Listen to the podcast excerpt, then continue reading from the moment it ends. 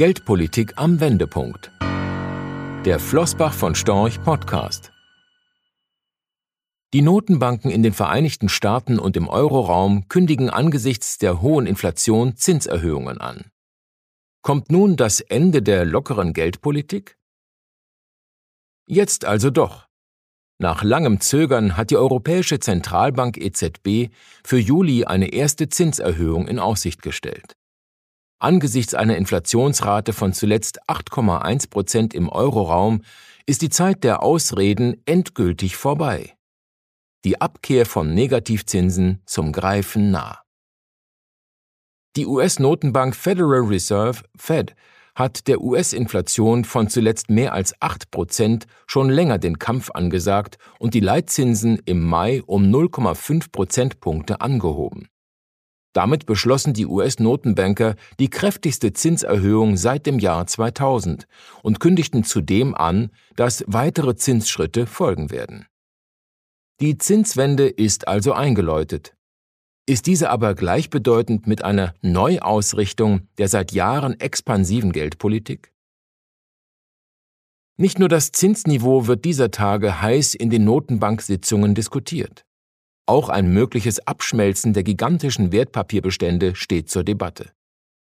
Jahrelang haben sich die Notenbanken mit Staatsanleihen vollgesogen und das Renditeniveau künstlich nach unten gedrückt. Für die Notenbanker stellen Teilverkäufe ihrer Wertpapiere daher ein geeignetes Mittel dar, um die Refinanzierungsbedingungen am Kapitalmarkt zu verschlechtern und die dynamische Inflationsentwicklung schnellstmöglich einzufangen. Luft dafür hätten sie genug. Allein die EZB hielt Ende Mai Wertpapiere im Umfang von 4.953 Milliarden Euro, die sie im Rahmen ihrer Kaufprogramme erworben hat. Die Fed bringt absolut sogar noch mehr auf die Waage. 8.479 Milliarden US-Dollar hielt sie zuletzt an US-Staatsanleihen und hypothekenbesicherten Wertpapieren in ihrem Bestand. Während EZB-Präsidentin Lagarde allerdings plant, die Wertpapierbestände der EZB noch für mindestens einige Monate auf einem konstanten Niveau zu halten, hat der Fed-Vorsitzende Paul am 1. Juni dieses Jahres bereits mit dem Abbau der Wertpapierbestände begonnen. Zwischen Juni und August sollen die Bestände um bis zu 47,5 Milliarden US-Dollar pro Monat abschmelzen. Ab September liegt die geplante monatliche Abschmelzungsrate sogar bei bis zu 95 Milliarden US-Dollar. Bis zum Jahresende könnten die Wertpapierbestände der Fed damit um etwa 500 Milliarden US-Dollar auf etwa 8 Billionen US-Dollar absinken. Auch wenn die Fed also ihr Tempo im kommenden Jahr beibehalten oder sogar steigern sollte, wird sie wohl noch lange auf einem gigantischen Wertpapierberg sitzen. Nicht nur, weil ein marktschonender Abbau der Bilanz Zeit erfordert. Vielmehr auch, weil die Geldpolitik nicht zu alten Gewohnheiten zurückkehren wird. Die Fed hat bereits angekündigt, dass eine umfassende Reservehaltung an Wertpapieren Teil ihrer kommenden Ausrichtung sein wird.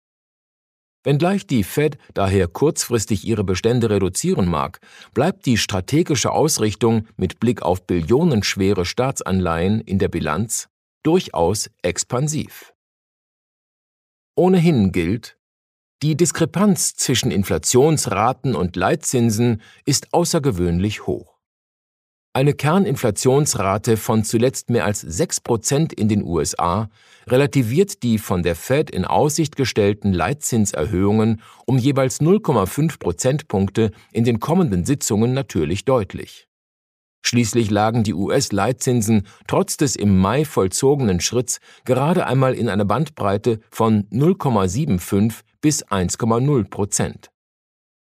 Wie im Fall der Bilanzsummenreduktion gilt daher, dass dies ein notwendiger Schritt war, um das selbstgesteckte Inflationsziel nicht gänzlich aus den Augen zu verlieren und somit nicht als Veränderung einer strategisch eher expansiven Ausrichtung der jüngeren Vergangenheit verstanden werden muss. Ähnlich wie die Fed muss jetzt auch die EZB reagieren. Ansonsten drohen selbstverstärkende Zweitrundeneffekte, die Inflation dauerhaft auf einem höheren Niveau zu verankern und das Vertrauen in die Wertstabilität des Geldes nachhaltig zu erschüttern. 8% Inflation und eine Einlagenverzinsung von minus 0,5 Prozent. So etwas hat es in der Geschichte der Eurozone bislang nicht annähernd gegeben. Notwendige und endlich in Aussicht gestellte Leitzinsanhebungen dürften ihren Beitrag dazu leisten, das Auseinanderdriften von Inflation und Zinsniveau umzukehren. Die Notenbanken reagieren auf die dynamische Inflationsentwicklung mit einer Maßnahme, die Kinder und Jugendliche aus der Eurozone vermutlich nur aus Erzählungen kennen. Doch tatsächlich stehen uns auch hierzulande Leitzinserhöhungen bevor. Momentan drängt sich allerdings der Eindruck auf, dass insbesondere die EZB trotz der avisierten Leitzinserhöhungen der Inflationsentwicklung hinterherläuft. Mit Verweis auf die niedrige Kerninflation, Inflation bereinigt um volatile Lebensmittel und Energiepreise und die wirtschaftliche Unsicherheit schoben die Notenbanker der Eurozone die Entscheidung über mögliche Leitzinserhöhungen mehrfach in die ferne Zukunft. Dabei liegt auch die Kerninflation seit November vergangenen Jahres oberhalb des 2% Inflationsziels. Zwischen Februar und Mai diesen Jahres vermeldete Eurostat sogar Monat für Monat neue Rekorde. Die Kerninflation stieg von 2,7% im Februar auf zuletzt 3,8% im Mai. Gerade für die EZB deren Mandat als primäres Ziel einzig und allein auf die Preisstabilität abstellt, ist die lange gesehene Zurückhaltung daher zweifelsfrei als zögerlich zu bewerten. Im Verhältnis zu ihrem Mandat und zur Inflationsentwicklung erscheint das in Aussicht gestellte Ende der negativen Einlagenverzinsung daher nach wie vor als eine äußerst expansive Geldpolitik. Die strategische Ausrichtung seit Draghis Whatever it takes bleibt damit bestehen. Zwar wird EZB-Präsidentin Lagarde endlich aktiv. Ein Ende der Strafzinsen wirkt angesichts von 8% Inflation aber mehr wie eine Form aktiver Passivität. Rechtlicher Hinweis. Diese Publikation dient unter anderem als Werbemitteilung. Sie richtet sich ausschließlich an deutschsprachige Anleger mit Wohnsitz bzw. Sitz in Deutschland, Österreich, Luxemburg und in der Schweiz.